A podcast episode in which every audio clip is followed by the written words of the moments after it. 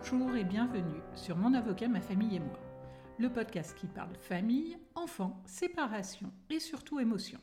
Ces émotions qui nous submergent quand notre famille traverse des tempêtes. Dans cet épisode, nous allons parler de l'audition de l'enfant par le juge aux affaires familiales. Dans le cadre de votre procédure, qu'il s'agisse d'un divorce ou d'une séparation sans avoir été marié, vos enfants ont la possibilité d'être entendus par le juge pour exprimer leurs souhaits.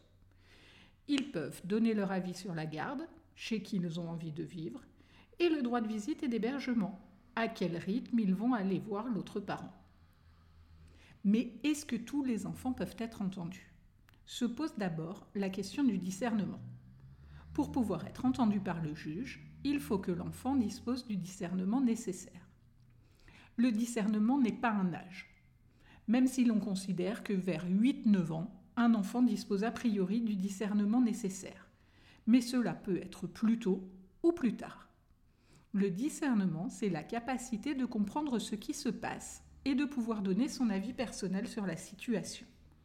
Les enfants qui ne disposent pas du discernement nécessaire car trop jeunes ne pourront pas être entendus par le juge. Se pose maintenant la question de savoir est-ce que c'est l'enfant qui décide? Régulièrement, on me dit que l'enfant pourra choisir chez qui il veut vivre dès qu'il aura 13 ans. Cette affirmation est très présente et ancrée dans l'esprit des gens. Il me paraît donc essentiel d'indiquer que c'est faux. Un enfant ne peut jamais décider chez qui il veut vivre.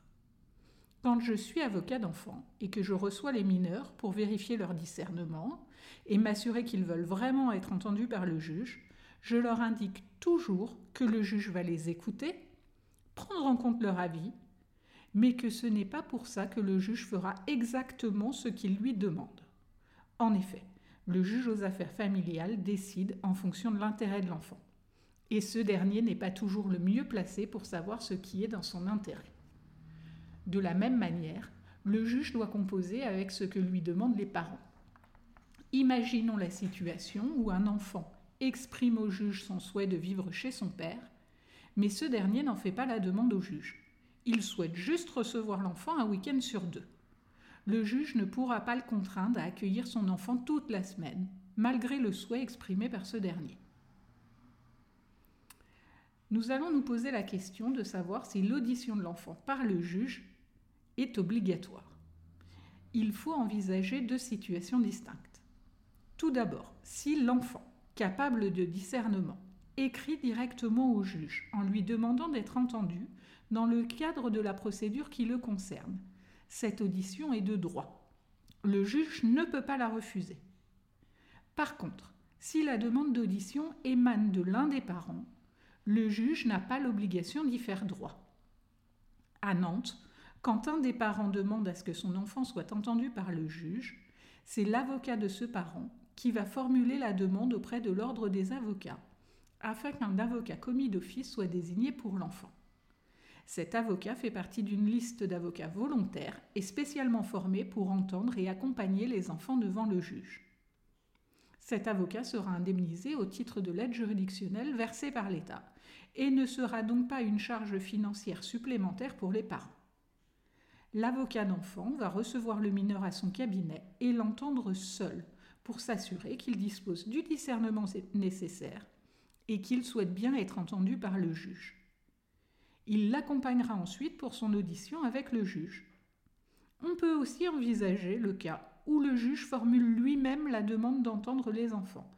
C'est très rare, et les parents titulaires de l'autorité parentale n'ont pas l'obligation d'accepter cette audition. Alors, en pratique, comment se passe cette audition? L'enfant va être convoqué, le plus souvent au tribunal, pour être entendu. Il ne sera pas obligatoirement entendu par le juge, mais il pourra également l'être par une personne désignée par le juge, par exemple un psychologue ou un ancien juge pour enfants. L'enfant est reçu seul avec son avocat, mais sans ses parents. Le juge va lui poser des questions sur sa vie, à la maison, ses loisirs, ses amis, ce qu'il fait à l'école, est-ce qu'il a des amis, afin de le mettre en confiance et de lui permettre d'exprimer ce qu'il souhaite dire au juge. Ce dernier prendra des notes et établira une synthèse de cette audition qui sera communiquée aux avocats des parents afin de pouvoir faire des observations sur ce qu'a dit l'enfant. Il faut donc bien retenir que les propos de l'enfant ne sont pas confidentiels et feront partie du débat qui se produira devant le juge. Est-ce toujours une bonne idée de faire entendre l'enfant?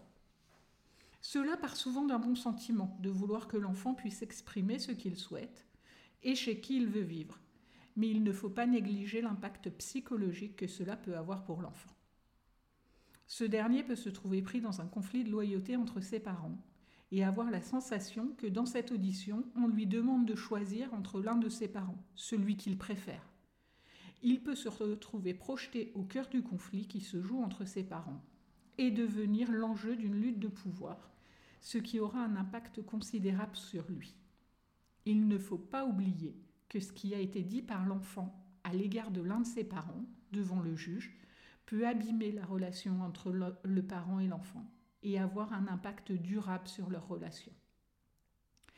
Vous le voyez, de nombreux aspects doivent être pris en considération en fonction de l'enfant, de sa sensibilité, mais aussi de sa volonté de se faire entendre et de l'importance du conflit entre les parents.